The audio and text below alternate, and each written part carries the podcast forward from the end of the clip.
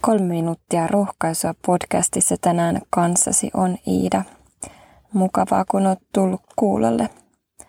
Tänään Jumala tahtoo rohkaista sinua ja minua olemaan maukkaita. Toisin sanoen siis olemaan suolana maailmassa. Matteuksen evankeliumissa luvussa 5 jakeessa 13 eteenpäin – Jeesus opettaa meitä ja sanoo näin, te olette maan suola, mutta jos suola menettää makunsa, millä se saadaan suolaiseksi, ei se kelpaa enää mihinkään. Se heitetään menemään ja ihmiset tallaavat sen jalkoihinsa. Tässä Jeesus opettaa, että usko häneen näkyy ja maistuu ulospäin. Jeesus puhui vertauskuvamaisesti, että me ollaan maan suola. Mutta mihin kaikkeen suolaa käytetään ja, ja miksi se oli varsinkin ennen vanhaan erittäin tärkeä ja arvokas aine?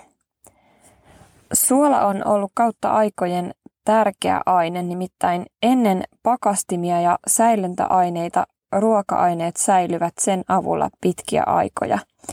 Esimerkiksi kalaa ja lihaa suolattiin – Ilman suolaa ne olisi mädäntyneet nopeasti. Jeesus puhui myös mauttomasta suolasta. Onko sellaisesta suolasta mitään iloa, jos se on mautonta? Tai onko mitään iloa, jos ruokaan laitettavat mausteet on ihan mauttomia? Kun Jeesus puhui suolasta, joka menettää makuunsa, niin hän tarkoitti huonoa kuolleen meren suolaa, joka ei säilynyt pitkään ja joka makunsa menetettyä heitettiin lopulta kadulle, kuten muukin jäte tuohon aikaan. Mutta puhdas suola ei sen sijaan koskaan menetä makuaan. Ja siihen voikin verrata uskovaa ihmistä, joka elää Jeesuksen yhteydessä. Hänestä usko näkyy ulospäin hyvinä tekoina, rakkautena, omien virheiden myöntämisenä ja uhrautumisena toisten puolesta. Usko on ihmisessä kuin suola ruuassa. Se vaikuttaa koko ihmisen elämään ja olemukseen. Uskova ihminen voi myös suolan tavoin vaikuttaa ympäristöönsä.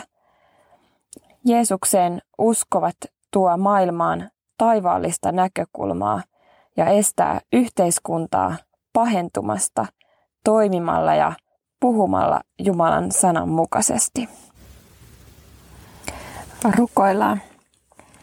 Kiitos Jeesus, että sinä ennen kaikkea olet tämä puhdas, puhdas suola, joka ei koskaan menetä makua. Tule ja vahvista tänään meidän uskoamme ja yhteyttämme Jeesus sinuun – ja vaikuta niin, että tämä usko, tämä suola näkyy ulospäin meidän elämässä hyvinä tekoina ja rakkautena ja myöskin omien virheiden myöntämisenä ja uhrautumisena toisten puolesta. Anna meidän olla suolana tässä maailmassa, tällä paikalla, mihin olet itse kukin meidät asettanut elämään. Jeesuksen nimessä. Aamen. Oikein suolaista päivää sulle.